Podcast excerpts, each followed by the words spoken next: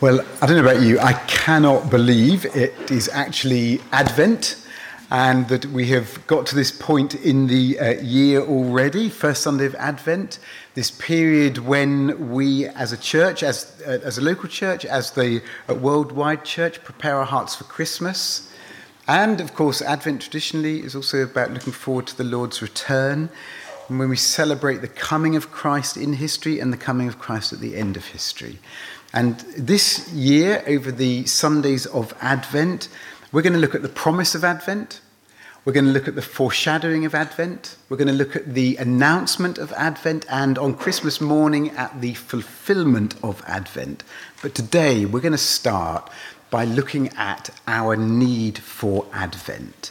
And I say need with okay, some hesitation because over the coming weeks, in the build up to Christmas, you are going to be told that you need all sorts of things that actually you do not need.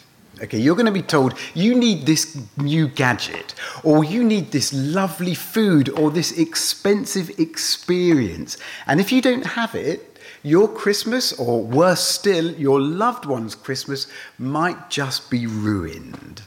When in reality, hey, you might want that stuff but you almost certainly don't need it. Okay, so the danger of calling this talk the need for Advent is that I just join in with everybody else and try and oversell you Christmas. Okay, I don't think that's the case. Whether you know you need Advent or not, you seriously, all of us, need it. Okay, first point then the false promise. Now, when I went to uh, university for the first time, my mother did two things. Firstly, she replaced me with a dog. And uh, secondly, she offered to buy me a car, okay, which is uh, incredibly generous. I mean, admittedly, she did it so that I would go back and see her at weekends, but even so, it was incredibly generous. But of course, my mother and I, we knew absolutely nothing about cars. So we looked up in those days, you look up on local newspaper, found an advert for a little Renault 5. Those of you who remember Renault 5, this car sounded great. So we went to see it. And the owner said, Hey, this is in excellent condition. And he knew all about cars. He did all of his own uh, maintenance work. And he said, Look, if you have any, you buy the car, if you have any problems with this car, just give me a call, bring it over, and I will fix it for you. So we thought, Hey, this is too good to be true, and bought the car. Okay, and it was too good to be true. And within a day, every time I stuck the key in the ignition to turn the car on, it would make this horrendous screeching noise. Okay, it was one of those awful noises that somebody passing by in the street just looks at you and thinks, what is going on there? So I rang the man up. And I said, hey, look, this is the problem with the car. Did he want to know? No, he did not. He had promised everything, and I had been sold a dud. Look at today's passage, because that is what is going on here. The first chapters of Genesis don't just give us an account of human origins, they give us an, the Bible's explanation of the origins of sin, how a good world has gone badly wrong. Okay, so look at verse 1. Now the serpent was more crafty than any other beast. What does it mean to be crafty? It doesn't mean to be good at making craft at the women's Christmas event, does it? It doesn't mean that you are good with your hands and you know you're making a lovely table decoration for Christmas. Okay, what does crafty mean? Now, one dictionary defines crafty as being clever, but in a dishonest way of achieving your aims, but by deceitful means. And when you try and, I hope you don't, but when you try and deceive someone, you want them to believe something that you know is false. Like, this car's a gem, and you're not going to have any problems with it. Or, changing the illustration, you know, invest in this, and the returns are going to be enormous deceitfulness, craftiness. And the Bible, from Eden onwards, warns you, warns me of what you probably already know by experience. And that is that craftiness and deceitfulness can have a corrosive effect in your life. That one of the major ways that temptation works is through craftiness, it's through deceitfulness, because it promises you something that it knows it cannot deliver. Or it promises you something, but it only tells you half the truth. It tells you the good, that what you're going to enjoy, but it doesn't tell you the bad, the negative.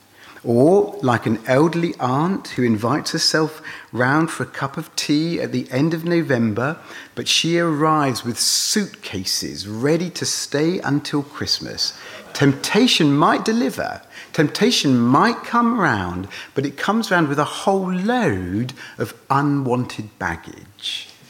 Okay, so in his parable of the sower, Jesus says one of the major things that hinders your fruitfulness in life is deceitfulness, the deceitfulness of riches if you can just earn more, if you could just earn a bit more, if you could go for that job where the salary is that bit higher, if you could have more, life will be better. You'll be happier. Doors to great experience will be opened. So, what do we do? We work for it. We go for the job. We get it, but we find it doesn't quite work. We're not quite as happy as we thought we would be. And so, obviously, we think, well, that's clearly, I don't have enough. So I need to earn a bit more. I need to get more. I need to possess more. And what you'd find is you find yourself on this treadmill of getting, but never getting satisfaction. Or, also on deceitful, the Apostle Paul talks of how you and I can be corrupted by deceitful desires. Jesus homes in on money, Paul rightly says uh, there's money and there's all of these other deceitful desires we have. There's a practically limitless list of things that we want so much, thinking if I have this, I will be happy. And we get it, and what happens is we experience the great letdown. And that is why the writer to the Hebrews urges his readers not to be hardened by the deceitfulness of sin and sin is deceitful, and it has this hardening effect on our hearts because it promises us the good life. It says, This will be great if you do this. It'll be great if you have this. It'll be great if you behave in this way. You will have the good life. But it slowly and steadily drives us away from what is truly good. And as it does, and as time and again it fails to deliver, what you find is you become more and more cynical about life. It's the hardening effect of sin in our hearts. And so, if in the garden, Adam and Eve find themselves facing the subtler assault of a crafty and deceitful enemy, we all do. The enemy's not changed. The tactics haven't changed. It's the false promise, this will be great. And you find that you've been sold a dud. Okay, but home in on, look at how the serpent works his deceit. He comes to the woman and he says, verse 1 Did God actually say, You shall not eat of any tree in the garden? I mean, really? That is so regressive. That is so repressive. He clearly does not want you to enjoy the best of life. All of these petty rules.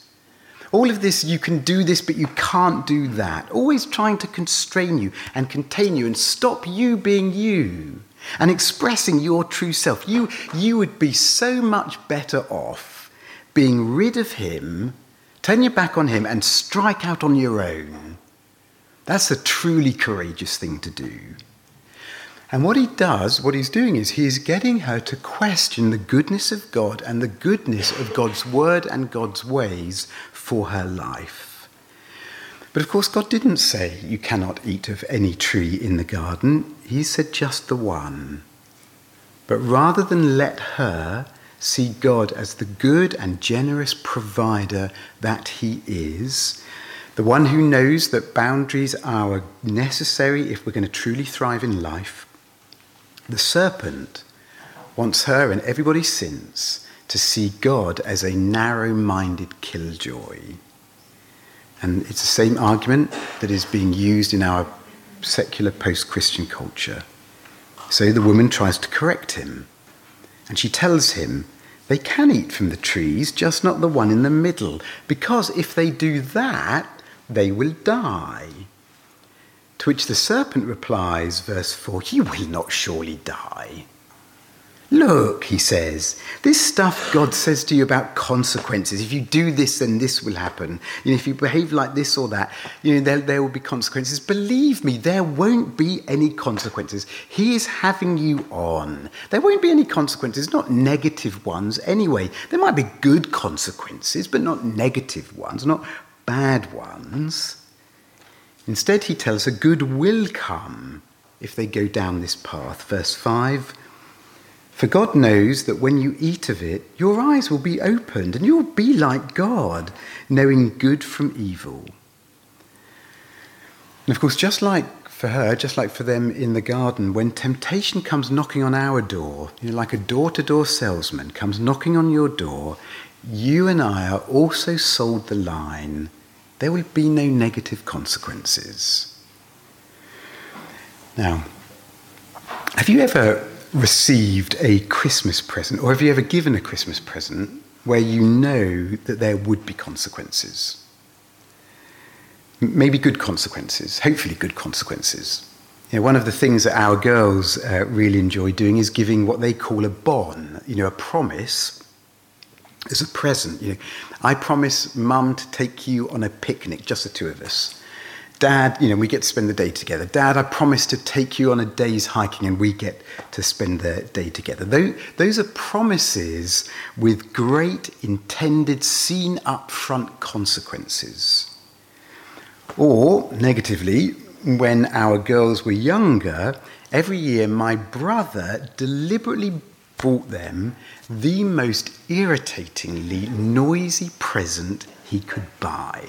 You know, one of those things that makes those horrible jingly sounds. You know, like something with an electronic jingle that you couldn't turn off, or one of those games where you hit something, something pops up and makes one of those noises that just gets under your skin. And he did it knowing full well the consequences. Okay, he did it knowing the negative consequences that would mean for his brother's Christmas day. Intended, seen up front consequences. Temptation works differently, doesn't it? Temptation hides the consequences, or at least the negative ones. Maybe you're stressed, and you go online and you click on something thinking it'll relieve your stress. But you find yourself going back repeatedly, becomes controlling, and ironically ends up increasing your stress. Maybe you allow yourself to get emotionally close to a colleague at work because they're showing some interest in you and it feels good. But it unleashes problems and difficulties in your life that you never expected or wanted, and that feel good feeling doesn't last for long. In fact, it goes the other way. maybe social media gives you the chance to put yourself out there, feel good about yourself, pro- you know, just project yourself a bit. But instead, you find yourself caught in the comparison game and your mental health begins to suffer. Or as we said earlier, maybe you hear the promises of having more, but you end up feeling less content, ironically. You're earning more, but you're less content. And you're experiencing more conflict in relationships than ever. In fact, you know the great irony of our generation, our time? We are the, considered, we are the wealthiest generation ever. Yet we're also the unhappiest. We have more. What we don't have is more peace, more contentment, more wholeness. And the question is, why not? Because, and why not? Because you know, it's not as if everything that we desire or are tempted by is wrong, is it? Some of it's good stuff. Augustine wrote, even those things that are wrong have a flawed reflection of beauty, that in some way they mirror what is good and right. In fact, I think one of the things that's interesting about this Genesis 3 passage is how it wants us to see just how good and beautiful the fruit looked to the woman. Verse 6. So when the woman saw that the tree was good for food, and that it was a delight to the eyes, and that the tree was desired to be desired to make one wise, she took of the fruit and ate. Okay, but beautiful though it was, in taking, she lost, didn't she? She took, but she lost something far more beautiful in the process. And it is that loss that has the power to explain our emptiness and our need for Advent. Second point then the harsh reality. Okay, so having been promised that they're going to be like God and for the first time really be able to see things and decide for themselves what's right and wrong, they experience the cold reality. They discover that just like a scorpion has a sting in its tail, sin does as well. Verse 7 Then the eyes of both were opened, and they knew that they were naked. What is that? It's not just the loss of innocence, is it? It is also the loss of feeling okay in your own skin. Of that, it's a loss of that unquestioned sense of worth that isn't, that isn't based on pride, but has everything to do with knowing that you are loved and that you have a unique place in the universe. But that's lost. And in place of that comes shame and with the shame, the need to hide and to present a better image of yourself than the real you. Okay, but they didn't just hide their true selves from each other, did they? Verse 8 They heard the sound of God walking in the garden in the cool of the day, and the man and woman hid themselves from the presence of the Lord God. Do you have any Christmas traditions? You know, over the years, we've got this growing list of Christmas traditions. Mopi was one of them. Sadly, Mopi now is spending more time in Nigeria. Mopi used to come to our place for Christmas every year, and she described herself as our Christmas fairy, our, the fairy on the tree. Sadly, that tradition is coming to an end. Um, but as a family, and Mopi's experienced this, we've got a number of traditions, one of which is we unwrap our presents after Christmas lunch. But before anyone gets to unwrap anything, everyone has to wrap up warm and go out on a walk. And what happens typically is that the young ones walk on ahead and chatting to themselves, and Sue and I hang back and we talk to our uh, guests. And that's just a great time. You know, we've had some lovely conversations, for example, with Mopi. Christmas afternoon, going for a, for a walk. There's something wonderful about going for a walk with a friend, isn't there? Enjoying a meal, going for a walk together, talking about stuff, escaping all the noise. The implication is, of verse 8, that's exactly what Adam and Eve got to do every evening with God. They hear him in the garden and they recognize the noise. They recognize it because this has happened before. They are like kids hiking with their dad. They're like friends going for a walk with their friend. These two got to walk with God. This day is different, isn't it? God comes again, and this time they hear the familiar sound, but they hide. Now, if realizing your, if realizing their nakedness is a tragic portrayal of the loss of innocence and self-worth, what does hiding from God say? What does hiding from God say about the impact of sin on their relationship with God? Because they have enjoyed this relationship of closeness and intimacy and friendship. And what's it been replaced by? Distance, hiding, shame, keeping God at arm's length. Rather than face Him, hide from Him. Maybe you know what that feels like. Okay, maybe you are not yet a Christian, but you know there's a God but you also know there's a distance between you and God, and sometimes you want to do something about it.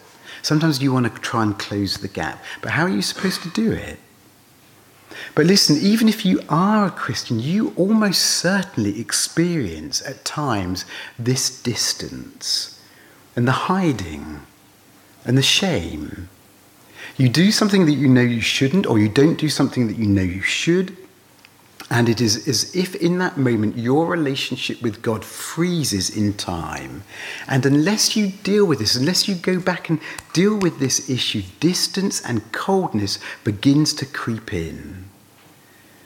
As the writer to the Hebrews might put it, it's the first hints of hardness, the deceitfulness of sin which hardens hearts. Okay, but look at Adam's explanation in verse 10. I heard the sound of you in the garden, and I was afraid. Now, if I were to ask you, what are you afraid of? What would you reply? Spiders? You know, I, I, hate spiders. I saw on the news this week that apparently a South African, thank you to the South Africans, a South African brand of spider, species of spider, is now established in the Lausanne area, which leaps at you and digs its, is a vampire spider, apparently, as if I didn't hate spiders enough. Or heights, I also detest heights. What about Father Christmas? Are you afraid of Father Christmas breaking into your house at night? Okay, whatever, whatever our fears are, Adam's talking about something different, isn't he? It's not some kind of circumstantial fear. He's talking about a different kind of fear of God, an unhealthy fear of God, a wrong fear. A, rela- a relationship of awe and wonder, of love and unquestioning trust has been trashed and now there's a wariness, there's an anxiety, there's a fear. How will he treat me? I want you to think how much of that kind of fear influences our human lives. Think about politics. Think about parenting. Think about how many decisions are based on fear or a suspicion of others, or the idea that the universe is adversarial and dangerous. Why? Because once our relationship with God is broken and we lose that knowledge that God is good and He is for us, fear becomes a daily reality. Okay, but it wasn't just their relationship with God that lay broken. God asks Adam, verse 11, Who told you that you were naked? Have you eaten of the tree of which I commanded you not to eat? And Adam replies, verse 12, the woman whom you gave to be with me, she gave me fruit of the tree, and I ate. Notice the blame shifting. The woman, it's her fault. She made me do it. Just think for a moment why can we be slow to admit our faults or to admit that we're responsible for something or to acknowledge our failures? Often it's precisely because of fear, isn't it? We fear what others might think of us if we do fess up, or how they might treat us. And so, what we try and do is we try and shift the blame onto somebody else. But that blaming and that accusing is a root of so many relational problems. And tragically, of course, this time of year is not immune, is it?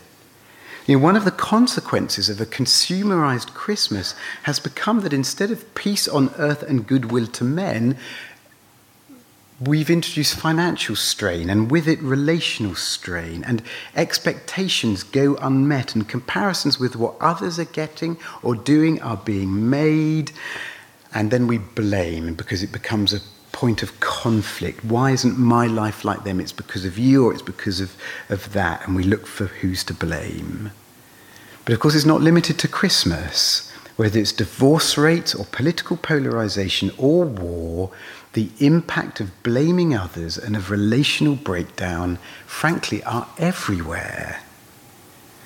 Okay, but notice Adam doesn't just blame Eve. It's not just any old woman that made him do it, but the woman whom you gave to be with me.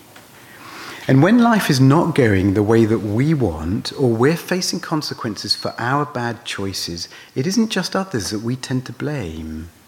We can also find ourselves blaming God because He's not giving me the life I want.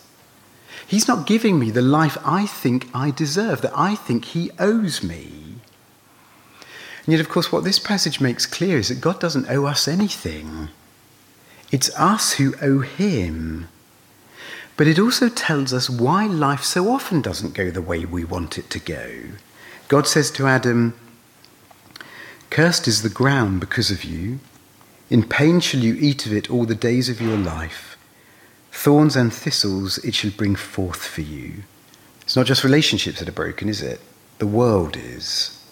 And the garden has become a weed patch. and stuff doesn't work like it should, your plans don't come to fruition, and work sometimes can be frustrating. And not just humanity, but creation itself is out of sync with the Creator. Okay, but if this passage tells us about the false promise and the harsh reality, it also tells us that it's God who is going to do something about it. Last point then the great hope. Now, I think it would be fair to say that all the major religions and all of modern psychology and spirituality, they share one thing in common, and that is that to fix what is wrong with the world, we have to do it. It's on your shoulders. Whether it is the noble eightfold path of Buddhism, whether it is the five pillars of Islam, whether it is Peterson's The Twelve Laws of Life, there is a recognition that the world is broken, we're a part of the problem, and it is down to us to fix it. It might start with something as simple as stand up straight with your shoulders back but the initiative lies with us. Christianity is totally different. Christianity stands apart. It stands alone because it says, yes, the world is broken and we are part of the problem, but it is God who has taken the initiative to fix it. Maybe you've seen one of those TV programs where the CEO comes and pitches up at work a CEO of a company comes and pitches up at work as a cleaner or as a shop assistant, as a to, to serve, or as a, as a customer, to see what the problems are really like on the shop floor. Advent tells you God has done that, but He's done more than that. In Christ's birth, He hasn't just pitched up on the shop floor to experience what it's like to be you, He has come to put things right. But it begins back in the garden, right back at the start.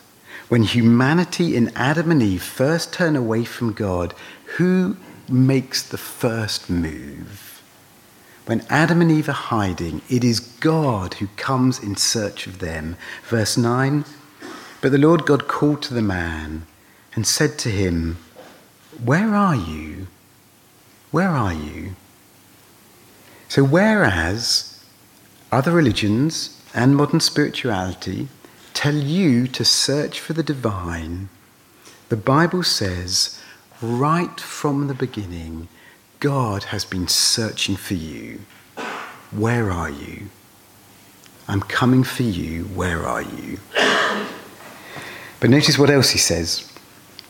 As he passes judgment, he first addresses the serpent.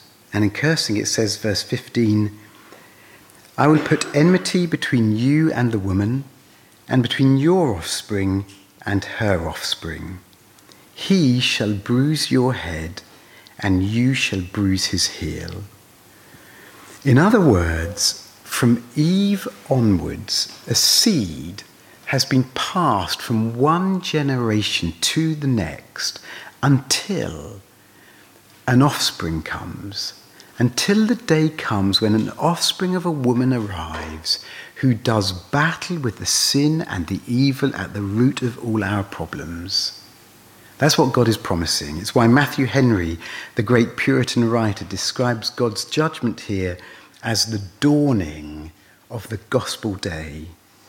Because just as darkness is about to descend, God promises a much greater dawn is coming. And when it does, it will come because one will come who will bruise the serpent's head, but in the process, he too will be bruised. And of course, the rest of the Bible traces the line of that seed, doesn't it? The rest of the Bible traces the line of that offspring of woman. And it traces the line through the great patriarchs like Abraham and Isaac and Jacob. And it traces it through the great tribal leaders like Judah and mighty kings like David. It's a kind of line you would expect a great warrior who's going to come and slay the dragon to come from. So that's not all that you can say about the line, is it? Because the line is also traced through unloved wives like Leah, or rejected women like Tamar, or excluded foreigners like Ruth. And God chooses that. Alongside the great ones, he chooses the despised and the spurned and the cast off, and he makes that the offspring's line. And as he does, it is as if he is saying, through this one who is going to come, through this one who's going to come and fight the greatest of battles, I'm going to make all that messed upness right. I'm going to love the unlovely. I'm going to heal the broken. And I'm going to bring back those who are alienated. And then he comes. And when Luke gives us the genealogy, the line of the seed, he traces it all the way back to the garden, to Adam. Jesus, the son of Adam, the Son of God. Listen to how Paul puts it. When the fullness of time had come, God sent forth his Son, born of woman, born under the law, to redeem those who were under the law, so that we might receive adoption as sons. When the fullness of time had come, after all of that time, from that fateful day in the garden to that momentous night in Bethlehem, when a young woman gives birth in a stable, in God's perfect time, his plan of redemption swings into action, and his son come to do battle with the serpent and to slay the dragon is born. And that's what Advent is all about. Paul says Jesus was born to redeem those under the law. And to redeem means to buy back, and principally to buy back from slavery, to pay the price and to buy a slave's freedom. And that's why we need Advent, whether you realize it or not. Because we too need rescuing. We too need redeeming from this cycle of sin and deceitful desires and hiding and shame that can keep us enslaved. Because we also need rescuing from something else as well, Paul says, and it's God's law, ironically. Because the law tells us hey, this is how far you've fallen. This is how broken we are. This is how stuck we are. And we're powerless to do anything about it. But as the old hymn says, the second Adam to the fight and to the rescue came. And he lived the perfect life that Adam and all of us have failed to live. And when he was tempted, he didn't cave in. Instead, at the cross, he gave his life and he died the death that we all deserve to die. And there he crushed Satan. But as he did, he too was crushed. But not for his iniquities, for our iniquities, so that we might be made whole. So that, as Paul says, we might receive adoption as sons and as daughters. So, if you're not yet a Christian, you don't need to stay distant. You don't need to hide. God has come searching for you in the Lord Jesus. And he comes searching for you today by his Spirit. And he invites you to come and enter into a relationship with him, to have your relationship with your Heavenly Father restored. But if you are a Christian, however distant you feel, you can know you are chosen, you are loved. Christ came for you, and you are redeemed. If the problem starts in Eden, that's where the problem starts. It's also there that we are told there is a solution. And Advent tells us that solution is Christ, and he has come. Let's pray.